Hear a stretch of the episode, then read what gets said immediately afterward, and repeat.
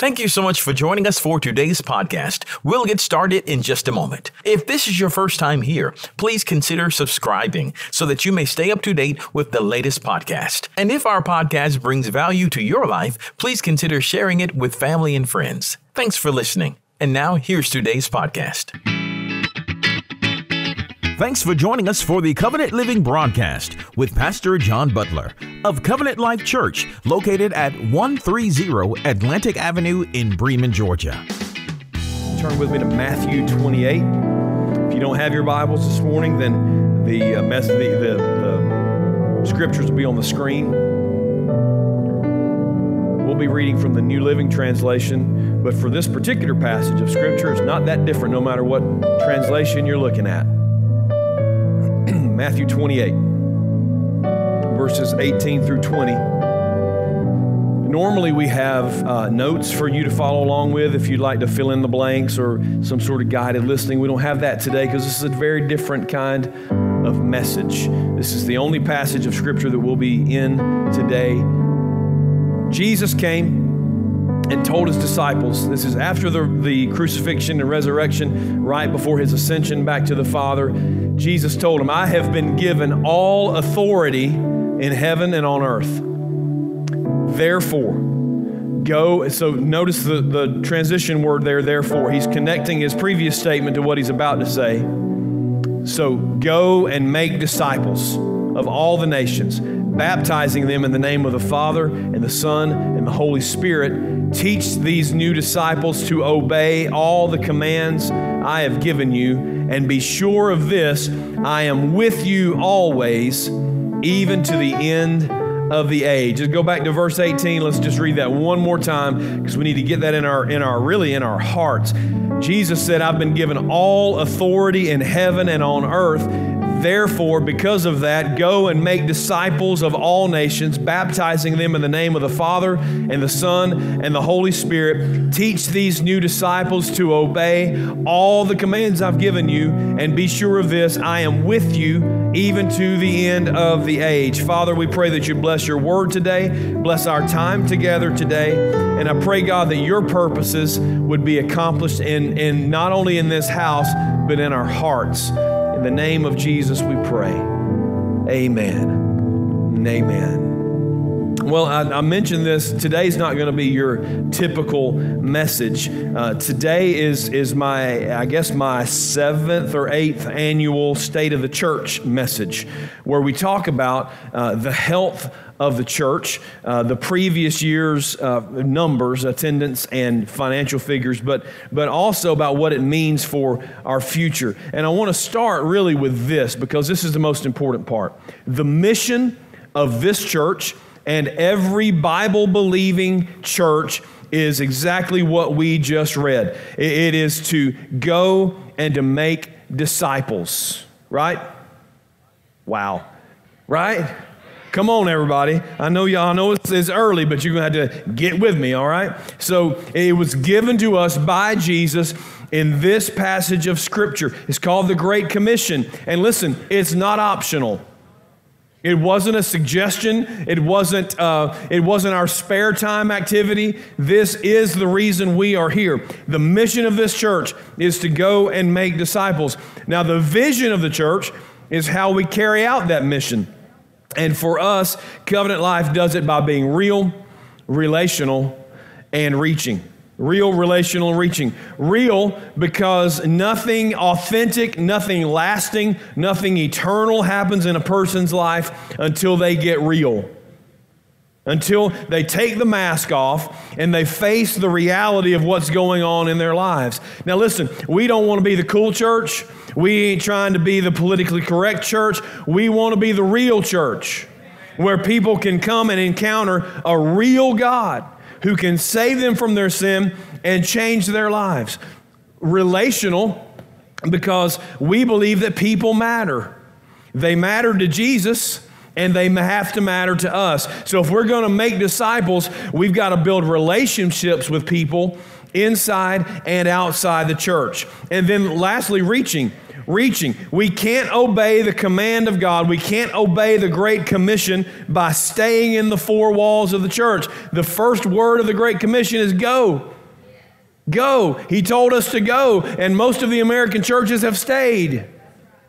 Go. We have to be relational. We have to be reaching. If you don't know any lost people, if you don't talk to any lost people, it's going to be really hard to see people come to Jesus. So we have to get outside the four walls where real life takes place. Now, the Jericho Project, which you've heard us refer to already this morning, is part of that vision. Listen, the Jericho Project is not the vision of the church. It's not the mission of the church. The mission of the church is to go and make disciples. The vision of the church is to do that by being real and relational and reaching. The Jericho Project is part of that. Now, it is the plan that, that we believe God inspired in us for the property next door where those in, abandoned industrial buildings are right now. We own those and we, and we have for a long time, and God has finally, or we have finally heard the vision of God. I started to say God finally gave it to us. He's probably been ready way before we were. We just got to get in the right place at the right time. We intend to tear those buildings down except for the two story building down on the south end. And then we want to use this property to accomplish several purposes. We need to bring our kids' ministry adjacent to the sanctuary. Right now, they're in the, uh, the old building up on the hill. Uh, we need a fellowship space where the whole church can get together at one time. And we want to build a walking track around the property so that we can welcome people from the community to come in and enjoy the property. And then, maybe most importantly for us, we, we want to use that remaining building to help address the issue of sex trafficking and we are not going to wait until we can renovate the property uh, to begin that part of the work. And so that's why we're raising funds. That's why we're raising we're raising awareness and we're bringing in items to support the House of Cherith. Okay, so why why are we doing that? Because it's a real issue that affects that affects real people. And the church, honestly, has just been real silent about the issue. And we have got, we feel like we are called of God to help address it, bring awareness to it. These women and their children, listen, they don't need to just be rescued and restored, they need to be discipled. They need to be discipled. So, so that's the mission, that's the vision, and it's important. What we do here is important to me, to you, I hope, and if we're doing it right, to this community. Now, it's, as, as part of my responsibility as the pastor, I have to do my best to keep my finger on the pulse of the church, to, to do a biometric screening from time to time, right? We have to make sure we're a healthy body. And there are lots of ways to measure the health of a church. Some of those ways are difficult to quantify and to measure. Some of the ways that you know our church is healthy is really more discerned than observed. But there, and those are probably the more important measures. But the ones you can quantify, we still have to consider because every, every uh, aspect of church health affects every other aspect of church health. And so today we're going to spend a little bit of time on some of the measurable stuff, okay? The financials and attendance from the previous year. I'm going to talk about what it means, not just to where we've been, but to where we're going. And I'm going to be a little more slower, a little slower, and a little more methodical this year uh, because we've got a bunch of new faces since last year, okay? So I'm going to explain some systems and some processes that I might not have talked about since last year. May not have even talked about them last year, okay? So, first of all, let me explain how we're configured as a church. Now, listen, I used to get really concerned about doing this because we have we have guests and, and people that come in and, and you know you're like oh John should you share your church business and should you do this kind of thing on Sunday morning I have been overwhelmed over and over again that God brings people in at the right time for, the, for different reasons than I would ever have imagined. So don't get concerned if you invited somebody and they're hearing all this what seems like business stuff you, you'd be surprised how God can use even stuff that seems like business stuff, to draw people to Himself. Okay? So, Let's dive in. Uh, how we're configured as a church. Uh, as, as the pastor of this church, I am ultimately responsible for every decision and every outcome. That's a real quick uh, job description for me. I'm responsible for everything. Um, some churches are deacon led or committee led. This that's not our structure. This church is pastor led.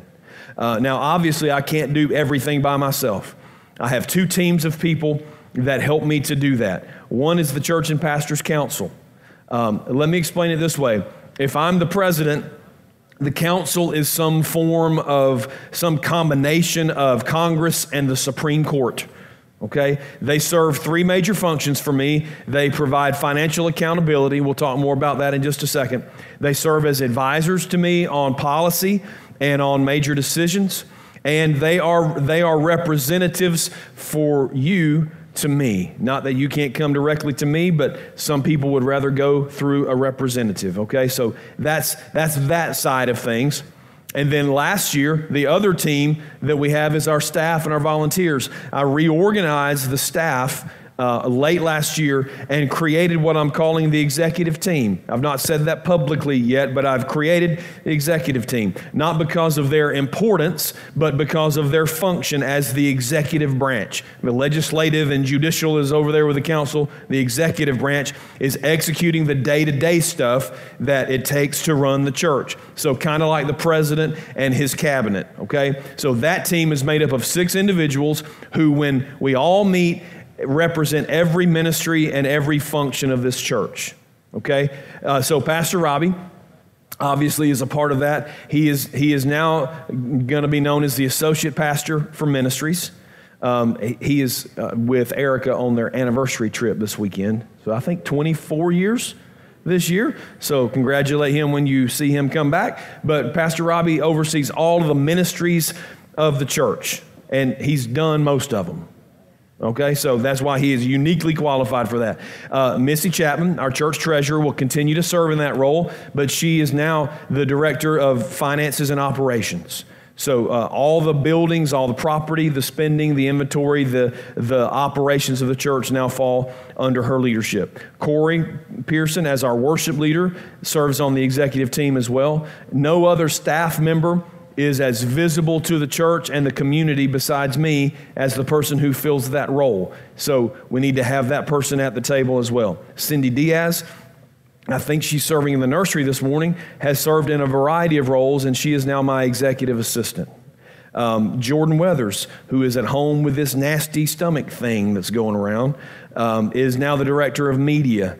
Uh, it is a volunteer position. His responsibilities include all of the forms of, of communication, printed and electronic, uh, our website, our social media, all of that. Um, he has a degree in mass communications, so I think he is very well prepared for that role. And, and then completing the executive team is, is Heather Pearson as the connections director. It, it's also a volunteer position. And, and it's her responsibility to make sure people get connected to our church as quickly as possible. That they get welcomed, they get, uh, they get connected. So she oversees the greeters and the, and the welcome desk and guest follow up and all of that kind of thing. Okay? So these six people are my direct reports. Everybody else serves in, in, in that serves in the church reports to one of them.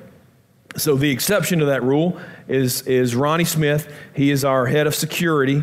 Uh, Ronnie reports directly to me because issues of safety and security cut across every one of these ministries and are just vital. So uh, Ronnie and I talk directly, and I represent his his concerns and his uh, and his perspective to all of the areas uh, of the church. Okay, so that's a little bit about how we're structured, how the leadership is structured here. Let's let's dive into the finances from last year. Okay, our 2019 total giving for 2019 was just over half million dollars, $533,000. Um, that number is 1.5% less than it was the previous year. That's a, a difference of about $8,000. So when people hear about a half million dollar budget, they, the, the first thing they want to know is, well, where in the world does all that money go? Uh, well, that's what I'm about to tell you, okay? Salaries and payroll account for about 44.5% of, uh, of, of the expenditures. Any business owner will, oh, nice. Yeah, we got them listed for you. So, any business owner will tell you that the biggest expense is staffing, and churches are no exception to that rule. Pastor Robbie, Missy, and myself are full time employees, but we also have five part time employees or part time staff members, and then anyone who contracts with us through the year. Uh, as a 1099 laborer is also part of this uh, part of this figure. Now, I want you to know this, and I don't remember having said this uh, in previous years, so I want to make sure that everybody hears me clearly. Uh, n- no member of the staff has any portion of their salary connected to any particular church metric. No, what does that mean, John? What are you saying? It means when I talk about giving or membership or anything of that sort, I'm not angling for a raise. I'm not angling for a bonus or anything of that nature. That's not how our compensation works, okay? This staff does what it does because they love God, because they love this church, and because they love you. So you can trust the hearts of these people are pure. We are not incentivized monetarily, okay? So let's keep going on, on last year's expenditures. Uh, after salaries and payroll, ministries is the next portion of that. From kids ministry to student ministry to music ministry to missions, even to the, the hospitality ministry and the cafe, all of the different ministry arms of the church are accounted for in this category. Now, we gave over $15,000 last year to local and global missions from the Philippines to Honduras to the Middle East. Um, the footprint of Covenant Life literally reaches around the globe. We also support local ministries here in, in, in Haralson County uh, and in Carroll County, mission, uh, uh, missions like the Pregnancy Resource Center, um, the CCC, the Christian um, Community Christian Council, uh, and the Bremen Food and Clothing Bank. We support all of those monthly. Um, in 2020, this year, we're going to make some changes to uh, our missions and outreach giving we believe that if we can reshuffle some things, reprioritize some things, that we can reallocate almost $400 a month, and we're going to, we're going to send that money to the House of Cherith in Atlanta to begin to rescue the Rahabs, to begin to move forward in what it is we feel like God has, has called us to do. You say, John, why don't we just give that money to the Jericho Project? Because that's a closed system. It's a Dead Sea setup. If everything that comes in stays in, then we'll get too inwardly focused. So we need to give and join others in what others are doing for the kingdom and not just what we're doing for the kingdom. Okay? So we've targeted some other outreach funds that we that we plan to reallocate later in the year to the Jericho project, but we're excited about these changes and we believe that they're going to help make us better stewards and more focused and effective for the kingdom because we you find out real quick you can't do everything. So you have to do what God has called you to do and try to let some of the other things fall to the wayside. Let somebody else in the body pick those up. The next category is operating expenses. About 12% of what came in last year went to operating expenses. It takes a lot to operate a church of this size. Um, that category includes things like bank fees, uh, most of which are, are because of our online giving. Um, so we have bank fees, office supplies, giving envelopes, connection cards, paper products. Yay, toilet paper. Yay, um, cleaning supplies. Yay, Lysol. Thank God for Lysol. And, and building maintenance, landscaping, all that kind of thing is in that, is in that category. 9% of last year's expenditures go to utilities, Georgia Power, and the gas uh, company, and, um, and the city of Bremen. It took uh, almost $50,000 to keep the lights on, keep the toilets flushing, keep the buildings heated and cooled. Um, we added some much needed security lights uh, outside. So that, that was a little bit of it as well. Um, but that's just the biggest part of our utility uh, cost, it, just like your house, is heating and cooling.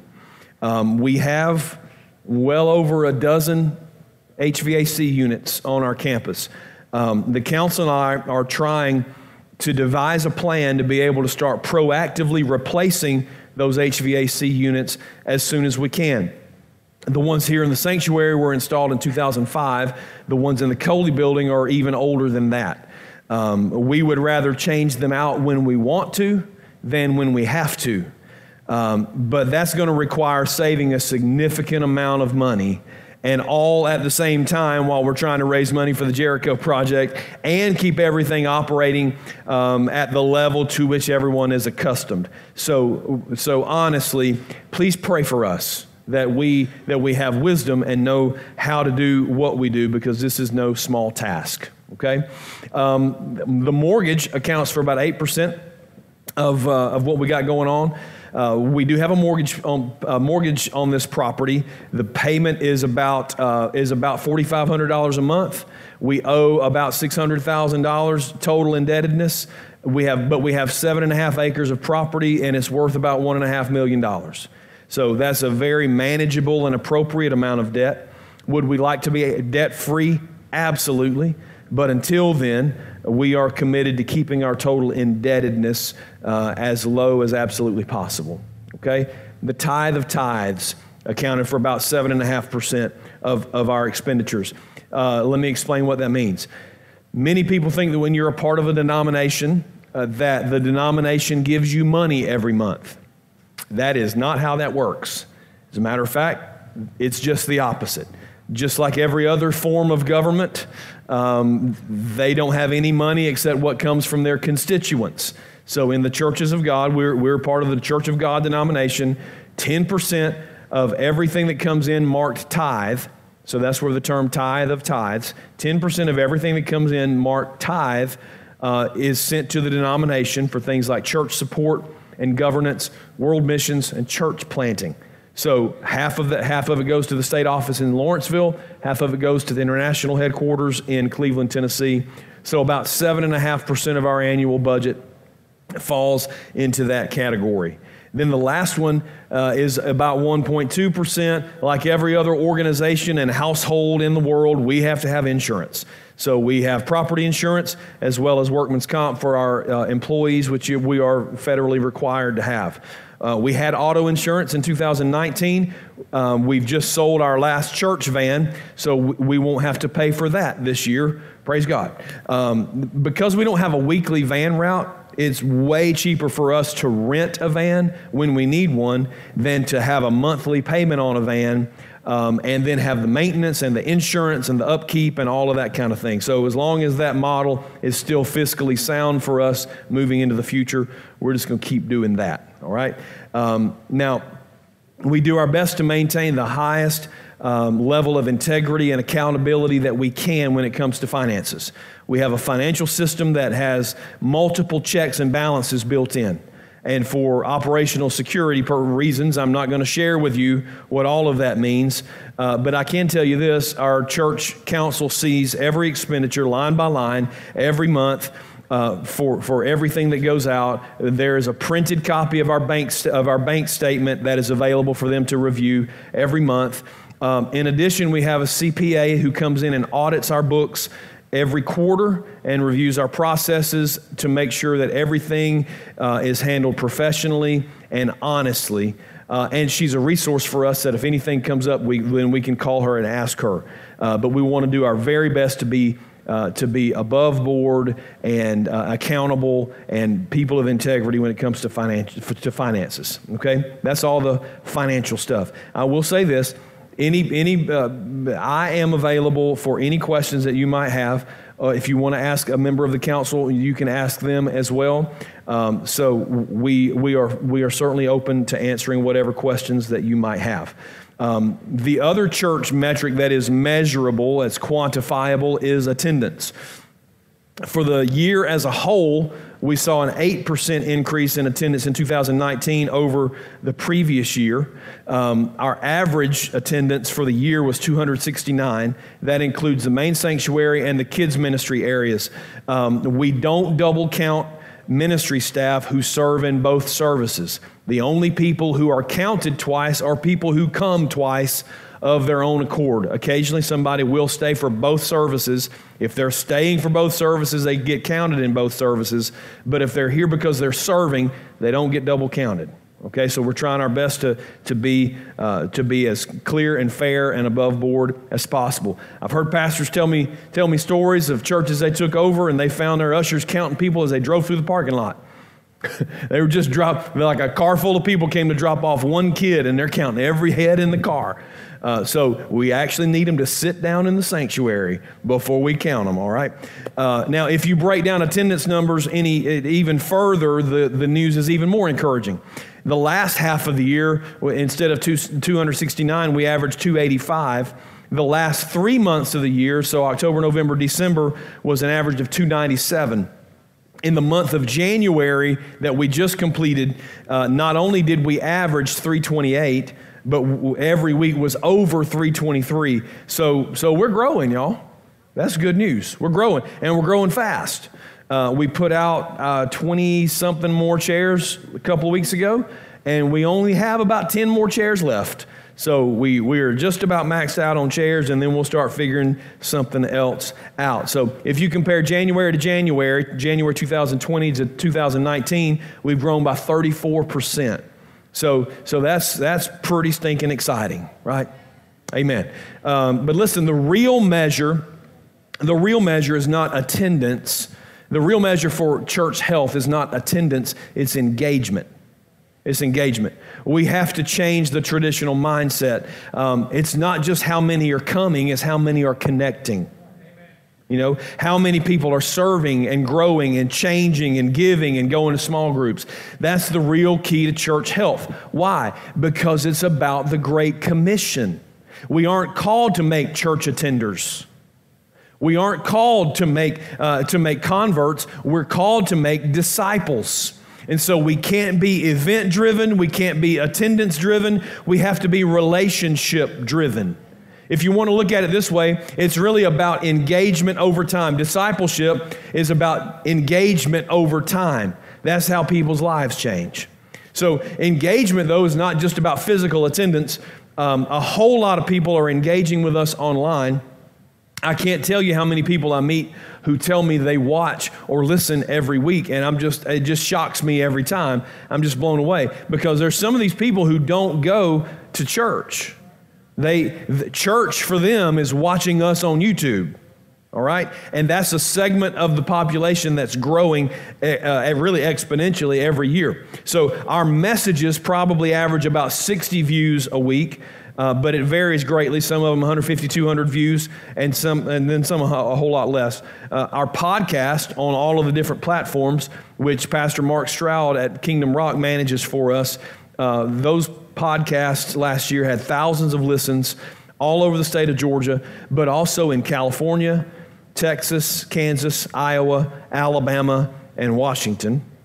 Um, and if you can believe it, people were listening in Belize which is in South America, in Spain, Canada, the United Kingdom, Australia, and Norway.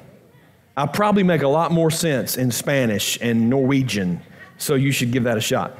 Um, we also get lots of engagement through our Facebook page, social media. Heather Poole does a fantastic job of getting two way dialogue going on social media that pulls people in so we can connect with them and they can connect with each other. Why? Because we have to be relational. You have to be relational. So let, let me wrap this thing up by, by, saying, by, by saying these things.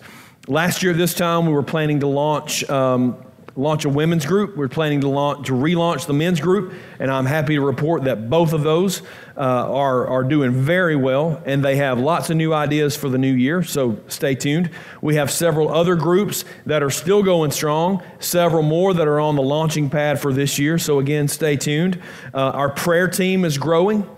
Our security team is solid and getting more and more focused and well trained. Uh, our kids and student ministries continue to grow continue to thrive. Our worship time is getting deeper and more powerful each week, it seems. So, if the question is, what is the state of the church? then the answer is this the need is desperate, the opportunity is great, the vision is clear, the power is God's, the time is now, and the state of our church is strong.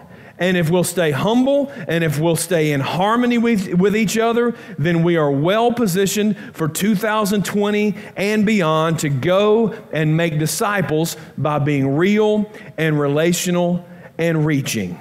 Amen? Amen. Now, before we go, and y'all can come on and play something real quick if you don't mind.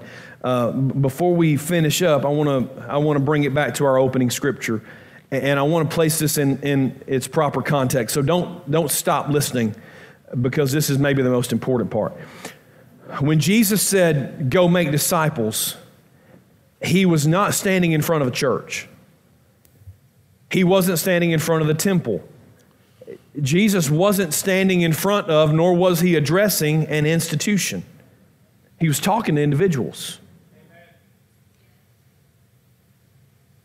So it isn't just the, it, so so you're maybe you're saying well so John is, is the great commission not the command of Jesus for the church? Yes absolutely it is.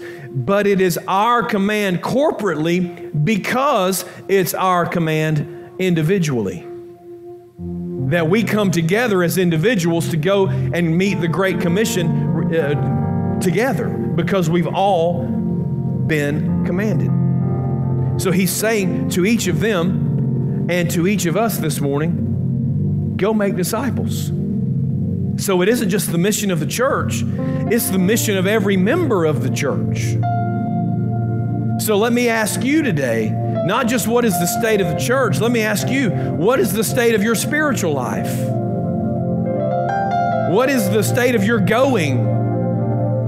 What is the state of your making disciples? In your life, not just in your church. Listen, 85%, I haven't said this in a few months, 85% of the people in Carroll and Haralson and Paulding and wherever you live, all the surrounding counties, the, the statistics are the same. 85% of the people that we live around, that we work with, we go to school with, do not attend church more than once a month. And how many of those who do attend are actually committed, engaged believers who are engaged in the Great Commission? We have a harvest field. We're literally living in a harvest field that's ripe for harvest. Here's what we know churches who are doing well at the Great Commission are made up of people who are doing it in their personal lives as well, who take it as a personal command. So listen, God is blessing this church, and I am grateful. But remember, it's not about attendance, it's about engagement. We have to get engaged in the work of the ministry. We have to get engaged in the Great Commission. We've got to wake up every day and ask God, What can I do for your kingdom today? So the good news is found in what Jesus said before and after the Great Commission, because that's a daunting task. He said in verse 18, All power is on heaven, in heaven and on earth has been given to me. And then, after telling us to go and make disciples in verse 19, he follows up in verse 20 and finishes out the conversation with this and listen, I am with you always, wherever you go, even to the ends of the earth, and carrying out what I called you to do.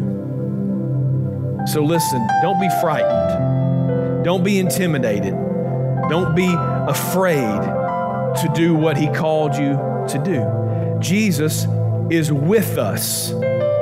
He's with us everywhere that we go. And He has all power in heaven and on earth to do what we need when we're doing what He called us to do. So walk with Him every day. Do what He says and watch Him make disciples through you. Amen. Why don't you stand with me?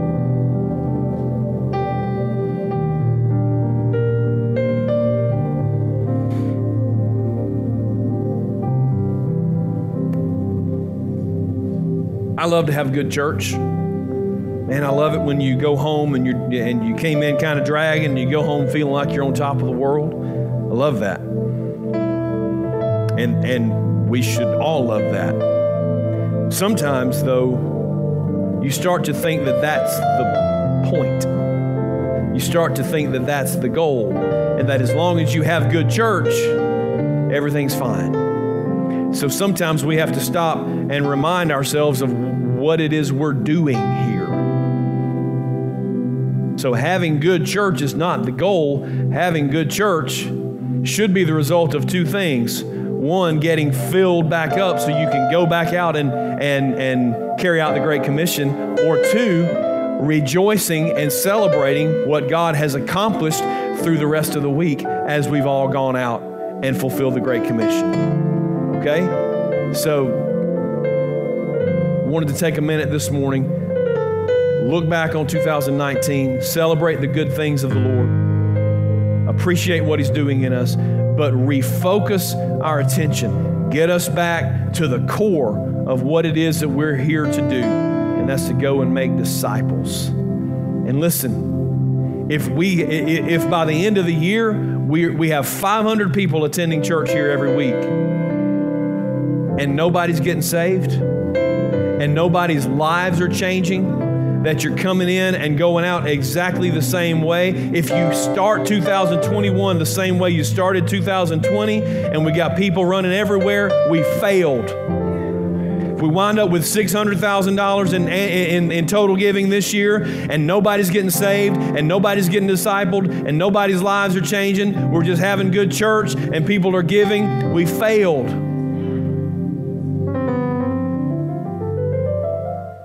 So let's remember what it is that God's called us to do. And, and, and, realize we don't just do it on Sunday, we do it every stinking day.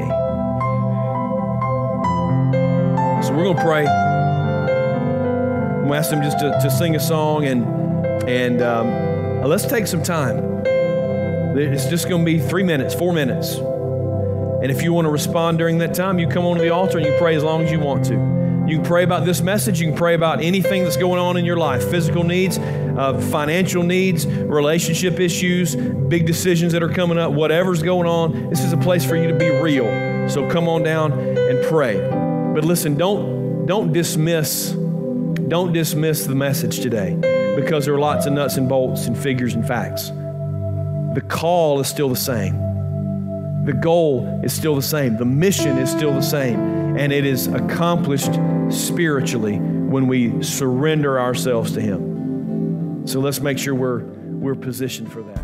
We pray that you have been blessed and inspired by today's Covenant Living broadcast. To find out more information about our ministry, just visit our website at www.covenantlifewestga.org. You can find this video there on our homepage. Just click the YouTube button and make sure you subscribe to our YouTube channel. Give us a call at 770 537 3747. That's 770 537 3747. At Covenant Life, our mission is to go and make disciples by being real, relational, and reaching. Be sure to join us next week for more Covenant Living with Pastor John Butler.